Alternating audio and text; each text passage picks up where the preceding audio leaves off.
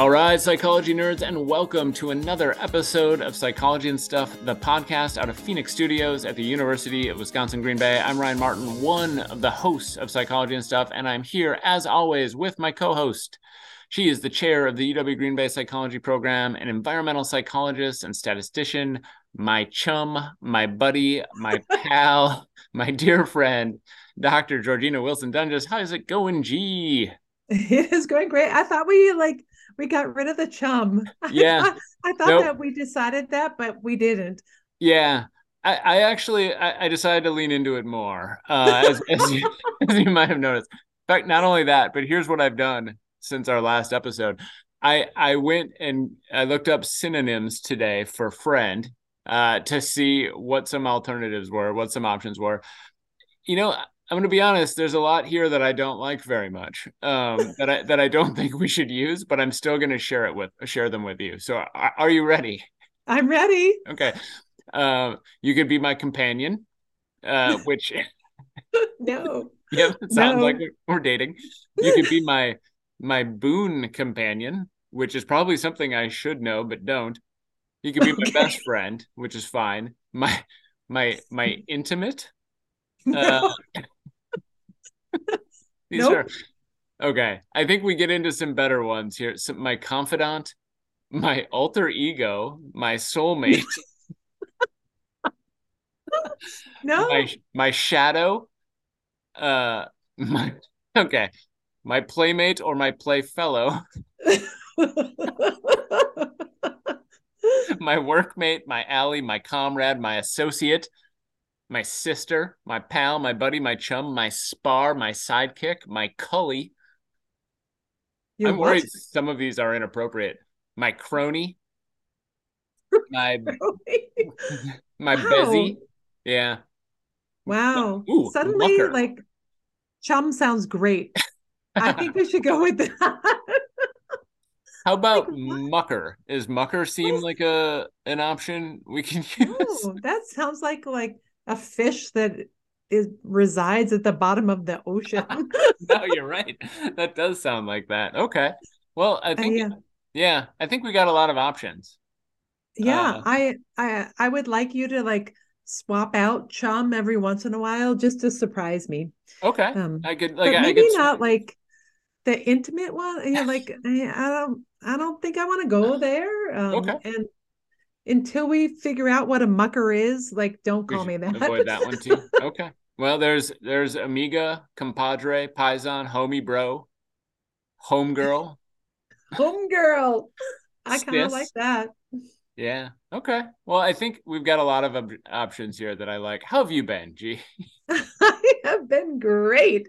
Um, we are recording it this at the end of Psych Week for UWGB Psychology. So it's been a really exciting week where our students have just been shining stars. So it's been great. Yeah, I've been super, super, super jazzed about all of that. Um, we had the Psi Chi induction on Tuesday, which was really great. What sounds like in total we had like 40 new inductees, uh, Yep. 40 plus maybe, but then that night there were like 20, 20 plus who actually walked the stage. Um, which was cool. It's always, always super fun to see them do that, see their parents there so proud and other family there so proud, which is which is rad. Yep. Um, and then last night we had the Psy Talks. You want to talk about the Psy Talks? Yes, there were like five really engaging talks about um, how psychology relates to maybe their internship or job or research in a lab or other kinds of research or their just their life story. And it was very inspiring to hear how uh, we live out psychology every day in the things that we do. And so they did a fabulous job. And we're actually, UWGB Psych will be um, promoting those in video form Yes. coming in a few weeks here. So maybe we can give a shout out to that when that happens later this month. Yeah, absolutely. So we'll even post them along with this on on all the rage and in other places. But absolutely check that out um, because it was a, a, very very cool event really really good talks and uh, a lot of fun so you'll people will be able to see five eight or so minute talks uh, in just uh, i don't know maybe about a month once they're cut down and edited and whatnot so yep cool cool great all right so here's the thing um, I like doing introductions, as we know. We've talked about on the show. The introductions are are fun. However, we do not have a guest today. Uh, so, and it, it, even it's unlike past times where either you or I have sort of played the role of guest. We don't even have that. Uh, so, no guest. Um, but I decided that um, we are we're talking about an article, and so I decided I was going to introduce the article as though it's a guest. so, Love that. Yeah, an article chum, we might yes, say. exactly. This article is my mucker. Um, so, I, I don't know if I'm using that correctly. We're gonna find out after the show. So, all right, are you ready for my intro? I'm ready. Good. You have made. Sorry, I just started laughing right out of the gate. You may have read our guest today on March 13th in the Washington Post. Before that, though, it was an idea in an author's head that led to a great deal of research, interviews with experts, and hours and hours of writing coming in at approximately 400 words and taking about eight minutes to listen to. It's generated hundreds of comments online and been shared thousands of times on social media. Our guest today is none other than Richard Sima's Washington Post article, Science of Forgetting Why We're Already Losing Our Pandemic Memories. Welcome to the show, article. How are you feeling today? Yeah. feeling good? yeah. All right. So that was fun. Um, why don't we let's get into it because this is i mean talk a little bit about what what inspired this uh this episode g. Absolutely. Well i um subscribe to a really uh, great list serve called the behavioral scientist and i highly recommend it. And uh, so they share interesting thoughts and articles based on empirical research. And so this was one that i was reading about um, the pandemic and forgetting. And I, um, at the Psi Chi induction earlier this week, I was giving the keynote and I gave a date for something um, like when Psi Chi happened. And the date was completely off. And I realized that, like, I have no idea when things have happened and, like, I have no sense of time anymore uh, because of the pandemic. And then I read this article and I was like, wow, I am not alone. Uh, that there's a whole entire science of forgetting and why we might all be sharing in sort of uh, some of this forgetting of the small details of our day to day life during the last three years. It's like a whole big blur. So I thought it'd be really fun to talk about it.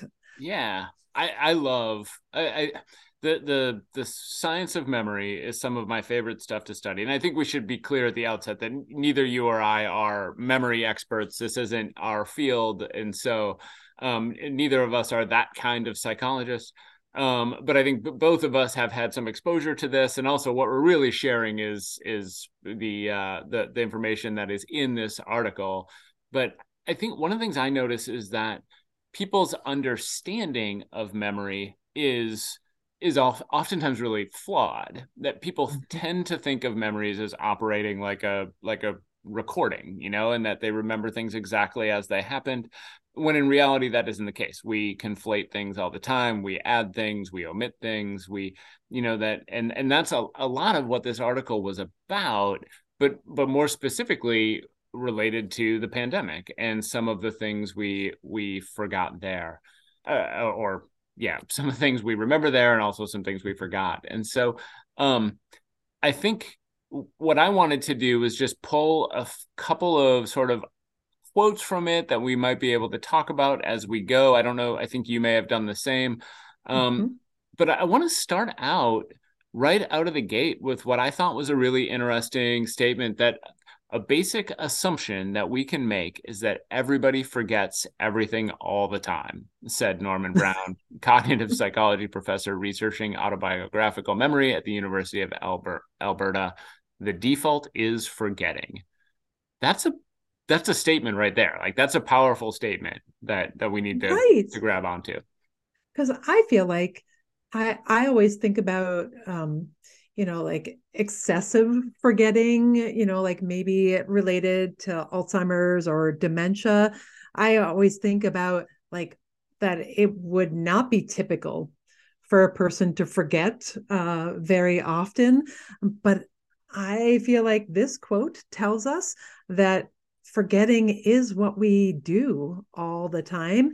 And they went on in the article to explain some of the um, the, the cognitive science of why that might be true and that um, we when we once we encode or consolidate those memories in our brains how we remember like the word remember um, is that we access it and then we reconsolidate it. And that's where like things happen that we forget. We trim things out we add things in we morph things as we every time we access a memory we reconsolidate it. Right. And it turns out to be a different memory altogether. Yeah i mean that's what's so so fascinating. I mean and there's to me there's just there's so much interesting research around this and how that happens and how you know, I think about some of the this article didn't go into tons of this, though a little bit, but some of the some of the stuff we used to think of as flashbulb memories, right? And so I don't I don't know what your experience was with this, but when I was um, in in graduate school, and excuse me, when I was in undergrad, we were taught flashbulb memories as though they were actual accurate 100% we we remembered that thing that happened and so for listeners if you're unfamiliar with what a flashbulb memory is it was this concept of highly emotional events a lot of times people would use things like um, September 11th or Challenger exploding or uh, JFK being shot. These are all really old examples, uh, but but people would use those examples like, do you remember where you were when that happened? And at the time we were taught, no, those are those are accurate, right? I mean, I was taught that. And and since then we know that no, we we actually don't remember those things nearly as well uh, as we think we do. Um, and that we commit errors of both omission and uh, I think commission, and that we add things to it that that are similarly uh, untrue. Absolutely, and I think um, we were you and I were talking about the very beginning of the pandemic mm-hmm. and I had been thinking uh, about like the first time that I was like learning about the the pandemic and it wasn't called a pandemic then and it wasn't even called covid-19 mm. then yep. it was called like the novel coronavirus like mm-hmm. that was the the term that we were using um, but i I thought that I recollected and remembered the moment I figured out what was happening. Um, but then I went back and reviewed some emails that I was sending, and I was like, nope, I don't remember it because how we re uh, access those memories are like smushed together with where we are at now like right yeah. like i am so much more knowledgeable about how it played out uh, and i have different emotions toward it uh, uh, now than i did then and it's messed with my memories and they're not as accurate yeah i had a, a similar experience i think um, uh, now I'm assuming that this memory that I'm about to share is accurate, but maybe not. Um, so maybe I shouldn't be assuming that. But here's how I remember it now. What? Um, chances are it's not how it happened. But at some point, I went back to my office for the first time uh, in a long time during the pandemic, and I, I had that There was a notebook that was sitting there, which was the notebook I was using uh, around the time that that everything started to shut down and I opened it up to the dates of of things, and I I sort of revisited a lot of my notes from work around that time, and it was really interesting to watch. About I mean, even early March, I'm writing about upcoming plans for in-person events, uh, things I want to do in class, in my in-person class, all sorts of things that you know, and then what was it? Uh, 12 days later, uh, campus is closed and ends up being closed for uh, the rest of the semester. And I think that was one of like when it comes to sort of memories I've forgotten, it was um, just how quickly it all happened. Uh, that was yes. something that I didn't uh, that I just didn't realize. Yes, and I think also for me at the very beginning, it got scary really fast. And so I, I know you know a lot more than I do about like emotional memories, but I feel like the things that I remember most, or at least um, find myself recollecting about uh, the most, are the most emotional uh, kind of mm-hmm. uh, things that happen, and how one of those emotions was fear. Uh, I was doing, I was in Iowa doing um, like a, a, departmental evaluation at the University of Northern Iowa. Yeah. Um, and the I was there the day their campus shut down. And so um, they sent me home. Like I had just driven there. I stayed overnight and then I got up the next morning. I went there for about three hours. And then they're like, we can't do this anymore. You have to go home because they might close the state border. Really? Oh. and so I remember being terrified that I wouldn't be able to come home. Um, and of course my mind went like directly to like the zombie apocalypse like i was thinking like i'm never going to be able to get back to my family and i'm going to have to stay in iowa forever and you know and it was like scary and i drove home and then that next day our campus shut down too and i i felt like it was literally the end of the world and i was so yeah. scared well, that's actually brings us to a, a, really great quote from this article. What we what we remember tends to be distinctive, emotionally loaded, and deemed worthy of processing and reflecting upon in our heads after the event happened. Our memories are centered on our life stories and what affected us personally the most. Against that neural backdrop, the pandemic would seem unforgettable. It was a frightening historic event, the likes of which most people have never encountered before. But then it goes on to talk about uh, it was difficult for our brains to encode the overload of information we had to sift through masks social distancing super spreaders more cases more deaths new waves and new variants such as omicron and delta and who even remembers all the subvariants. And and that is true. I mean that i think there's a big piece of it. Like yes it was emotional for a lot of us mm-hmm. um, most of us but also there was just so much coming at us that it was that it was an emotional and memory overload. Yes. And so that's maybe why i think the beginning was so easy to remember like because it wasn't yet so overwhelming and it was really hard to get information at the very beginning because we didn't have it.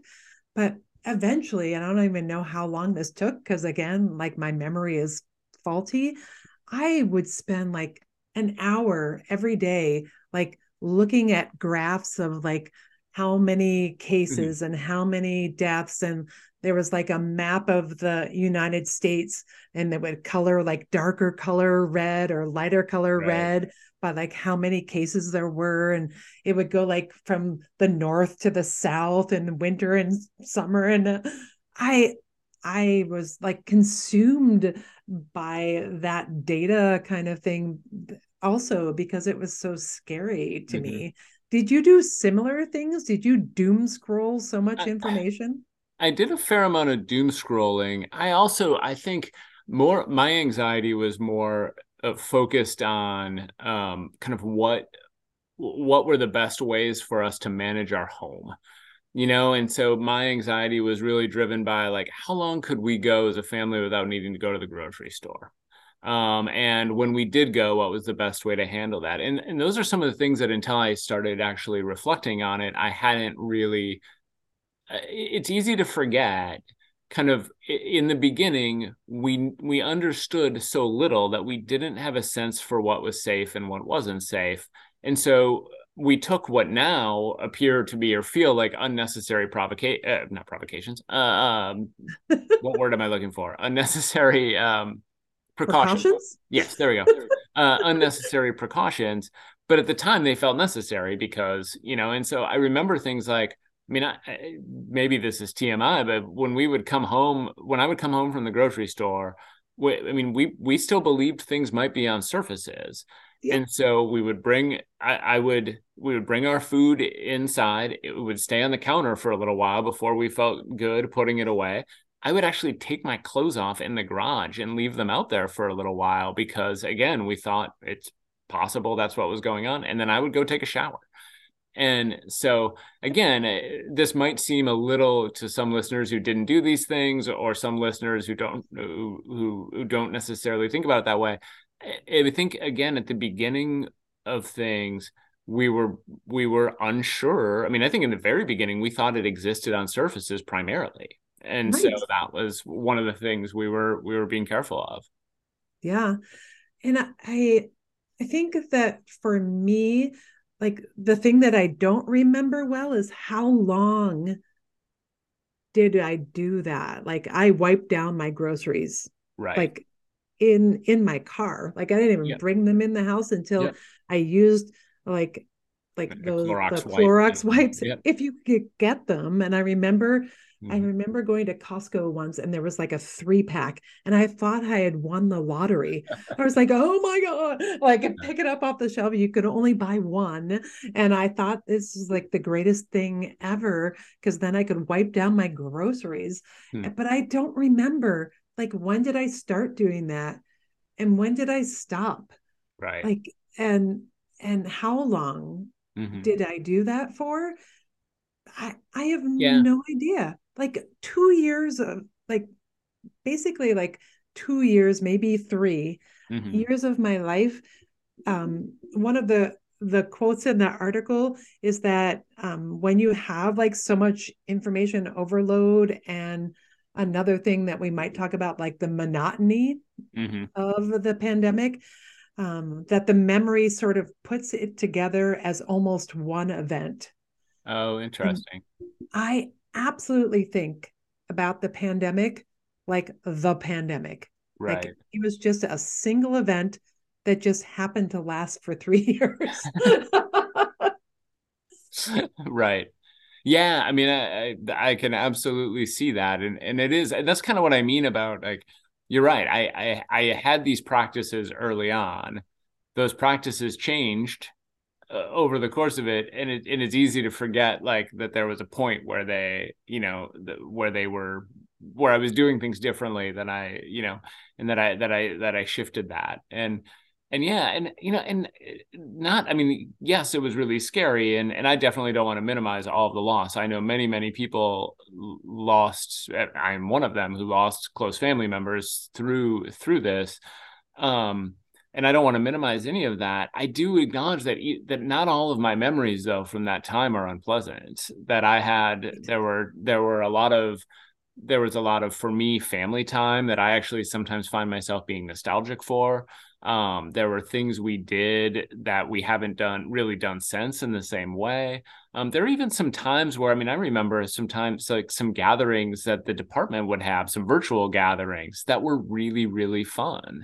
Yep yeah, yeah. i uh, oh, go ahead. I, I agree with that i think that I I started like a video, like a vlog thing called Nature and Chill. Oh, oh I remember. yes, I remember this now. Where I would just record my dog just walking out in nature, rolling in the snow, listening to birds. And literally, I would post like maybe a nature and chill once a week. And so many people would just watch that and comment like how helpful it was for them, mm-hmm. how calm and peaceful it made them feel.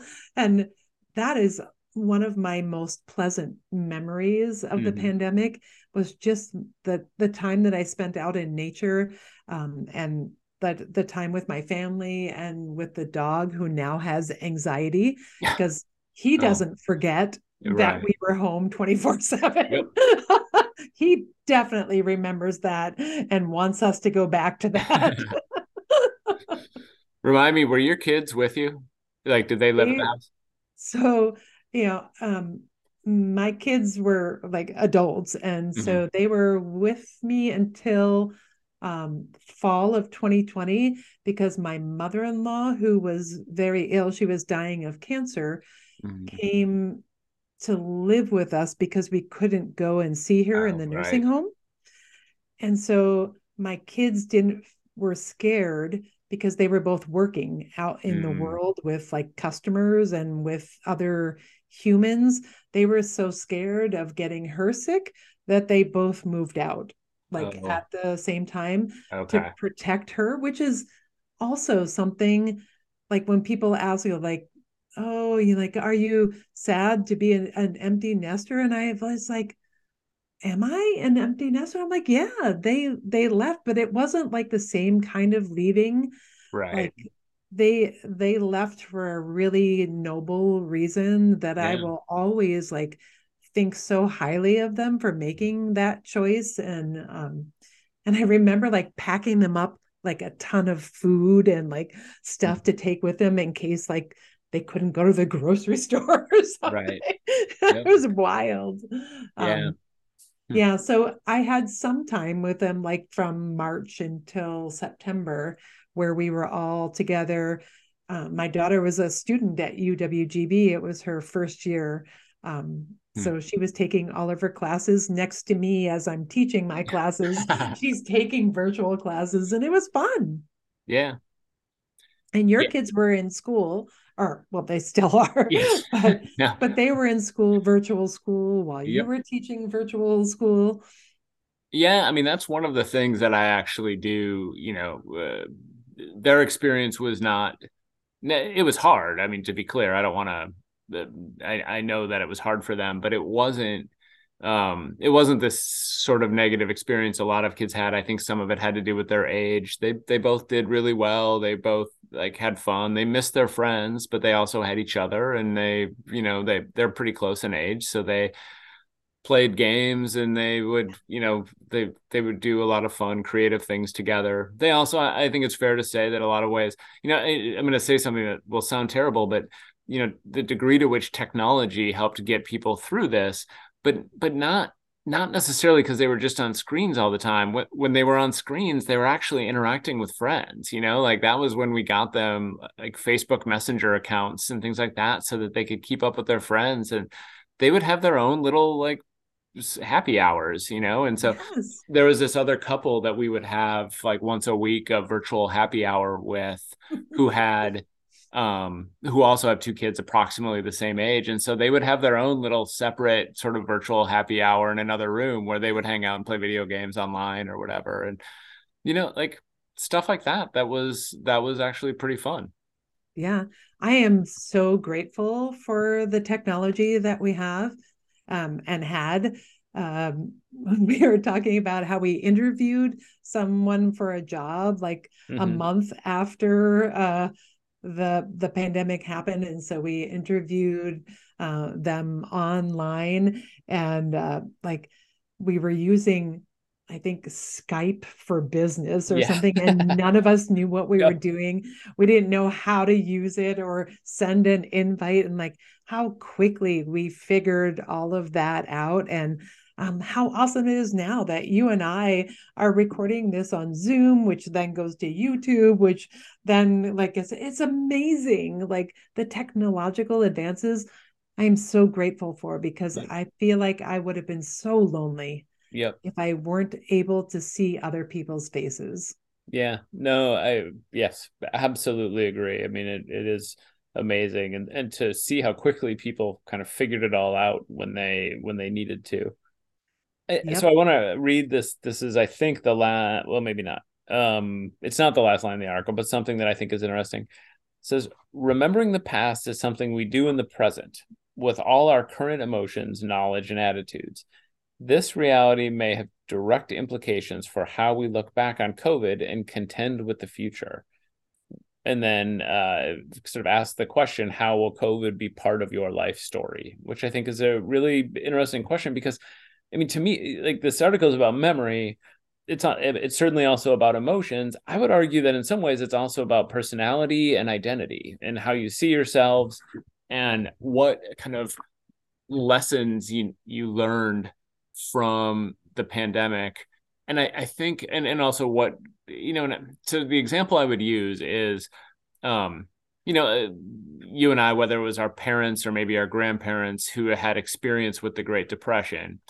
And where how i think for me i could see signs of that once i was mature enough to get that about uh a real unwillingness to waste for instance. You know that's where i think sometimes the you got to clean your plate mentality came from and things like that some of those things which are not bad habits by the way. Um, nope. but but things that i think were sort of driven by their experience with the depression i sometimes think about that like in the same context like what impact will this have on uh, us and and moving forward and our identities?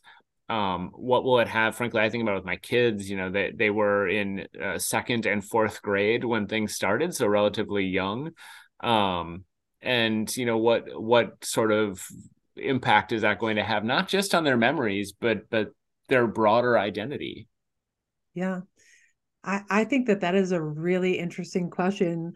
My kids were both in like college. And mm-hmm. so uh, the whole idea of what is college right. changed completely yes. yep. and i i think that that will have an impact on generations to come mm-hmm. uh like uh, the ways that we do that but one of the behaviors like i always remember my dad used to um, wash off tinfoil and dry it and fold it and put it back in the drawer and reuse it mm-hmm. again and that was all like a sign to me an unconscious behavior that he just yep.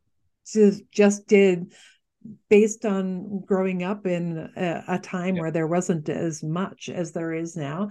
And I feel like hand washing yeah. is a thing that I will do for the rest of my life that I developed during the pandemic um, that I think that I will do for the rest of my life. And people will be like, oh, she was alive during the coronavirus. right.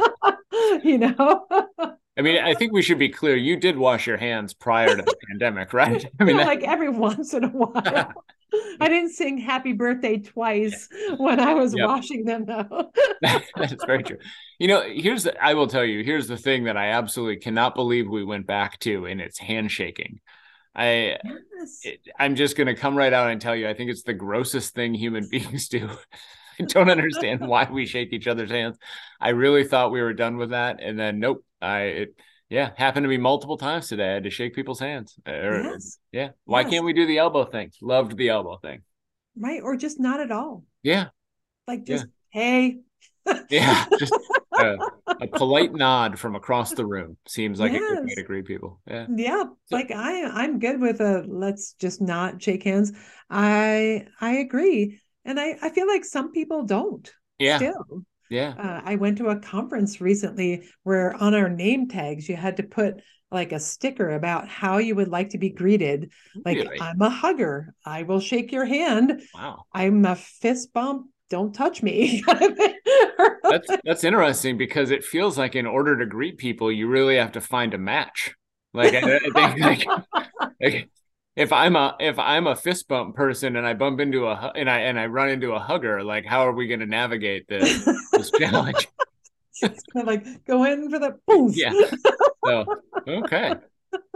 So okay, as we one of the things we said we are going to do, and I think we've we've done a little bit of this, but um, we were going to talk about some of our favorite memories from the pandemic that we actually want to hang on to, and then we also want to talk about some things we should remember not to repeat. So yes. let's let's start with you know what, let's start with a thing not to repeat. Like what what are what are the memories eh, that you uh that you that you don't we we need to remember not to do again? I I think like trying to consume too much information. Like just yep. like protect yourself from doom scrolling. Yeah. I, I think that that is something that I did not do that mm-hmm. I wish I would have. I think my mental health would have been better during the pandemic had I not. Right. So that's what I want to learn. yeah do differently. mine is a mine is a that is definitely a good one. Mine's a little different from that because mine is more just a, a, more a thing about the pandemic that I don't think I'll ever be able to forget because it continues to infect us. But a thing that I just and it's the the people's reliance on misinformation and how much of that we saw and how even you know i think like the the thing about the pandemic that just exacerbated so much and made things so much worse is to me was people's um, willingness to believe things that weren't true or um, inability to sort of accept the things that probably were true while also acknowledging that scientists don't have all the answers and that there are times when it's like we think this is i mean that's how we how we started this we thought some things were true that weren't true um, you and I erred on the side of caution, and I'm glad we did. Mm-hmm. In the retrospect, were those things necessary? No, um, but I'm glad we did them because we did them in the in, in as precautionary um, that to me is a thing that I think is important to remember in any kind of crisis, right? That mm-hmm. we have to be careful about how we are. And it's related to what you're saying about doom scrolling. We have to be careful about how we take in information. We have to be critical of that information. We have to think about it. We also have to trust the people we should trust and and so on. Related to that, a memory that I never want to forget is when I um, eventually went to a local bakery and they had Anthony Fauci cookies. and was I, that Uncle Mike's? Was it Uncle Mike? Yes. Nice. Yes. Awesome. and like the the fact that a scientist had garnered like celebrity status, the fact that I could go to a local bakery and like buy cookies with a scientist's face on it yeah. just made me so happy. Um, I I loved that I loved promoting science and I loved like doing what you were just talking about, avoiding misinformation mm. and celebrating science was something that was really great during that time that I never want to forget. Yeah, I I very much agree. I think you know actually one of the things I was thinking about before we were talking about like by the way my my pandemic dog showed up during uh, Hi Tia. You know, um, so uh, but one of the things i wanted to um, uh, wanted to say earlier is when i was talking about kind of how i i live one of the most interesting articles i read was an interview with five or six different uh, scientists one of whom was fauci talking about how they lived uh, at various points and how they handled different points, and it was really fascinating. One of the things I remember, at least I think I remember, um, from from Fauci's discussion was that I guess his daughter showed up early on. She had and um she was a school teacher, I believe, and she came into his house and went they didn't hug or anything. She went down into the basement and she stayed down there for like two weeks. And he they they left her food on paper plates outside of the door and stuff like that and said they were you know again to the point about erring on the side of caution um, and thinking we got to be careful. And you know, he also acknowledged he he was, I, I believe, in his seventies, um, and you know he he had to be especially careful because he was in that higher risk group. And I thought that was a, a really interesting, uh, just sort of take on things. Real quick, Absolutely. what are what are your favorite memories? What are the things that like you did that just jump out as being so important, or that were actually maybe some positives? The things you're nostalgic for yeah i would i would say definitely in my my nature um, yep. access to nature and that everybody was out there walking i loved that um, and so that is i think my favorite memory but i also love just like like you said playing games and like uh, doing puzzles with my mm-hmm. kids and uh, uh, i'm also a huge fan of like picking up groceries like having somebody else shop for my groceries and just opening up the trunk and having them put it in there. But you know, yeah, don't tell anyone that. I like it. What yeah, about you? We uh, there's really there's a couple things, but the two that really jump out to me. One was that we took we we decided we wanted to take a trip in the midst of all this, and so we took a trip that I actually had wanted to do since I was a kid. What this is one of these that my family did before I was born and then always talked about. And so I uh but it was to we rented an RV and we drove up to upper Michigan and we went camping for a week in a couple different places. And it was super super fun we you know we had brought all of the food we needed basically so that uh, you know if we had to go to a grocery store up there we could but this was you know um, in fact the campsites i think had just reopened when we went i mean it was um and so um, but as a family just spending eight days sort of on the road and at different campsites and biking and hiking and playing games outside it was it was a really really fun trip. Um the other thing is that we would have these evening like family happy hours essentially that at the end of our work and school day we would especially once it got warmer we would go outside we'd have fancy drinks we'd uh we'd play yard games. We i went to menards at some point and i basically bought every yard game they had um like some of which literally lasted like 20 minutes. They they, they these are not necessarily good yard games. No offense um, but they would, you know, they we would just sit outside and we would play giant Jenga or or whatever and listen to music and we streamed a couple of dance parties for people on Facebook, which was which was fun. And so, and one of the things I like we haven't talked about yet is how you know we did so much on social media that those things now they they repeat every year. I get to see them, and so from a memory perspective, it's so fascinating to say, oh yeah, we we made this movie, right? I, I, don't know if you remember, we we remade the the trailer for um what uh the rear window, but with my kids looking out the back window and it and every now and then it comes up and I'm like, oh wow, we I forgot we did that. Like just one weekend, it was like a fun little family art project. Um, yeah. or we remade the the video, the song from um, Tangled. The wait, so stuff like that was uh i love that anything else before we finish up nope i just think that we need to continue to recollect yes. things and talk about it. Um, because if we don't i i think that this research would tell us that we won't remember it that it will get trimmed out of our memories. And i think it's important to share these with your kids, with your eventual grandkids, like generations to come.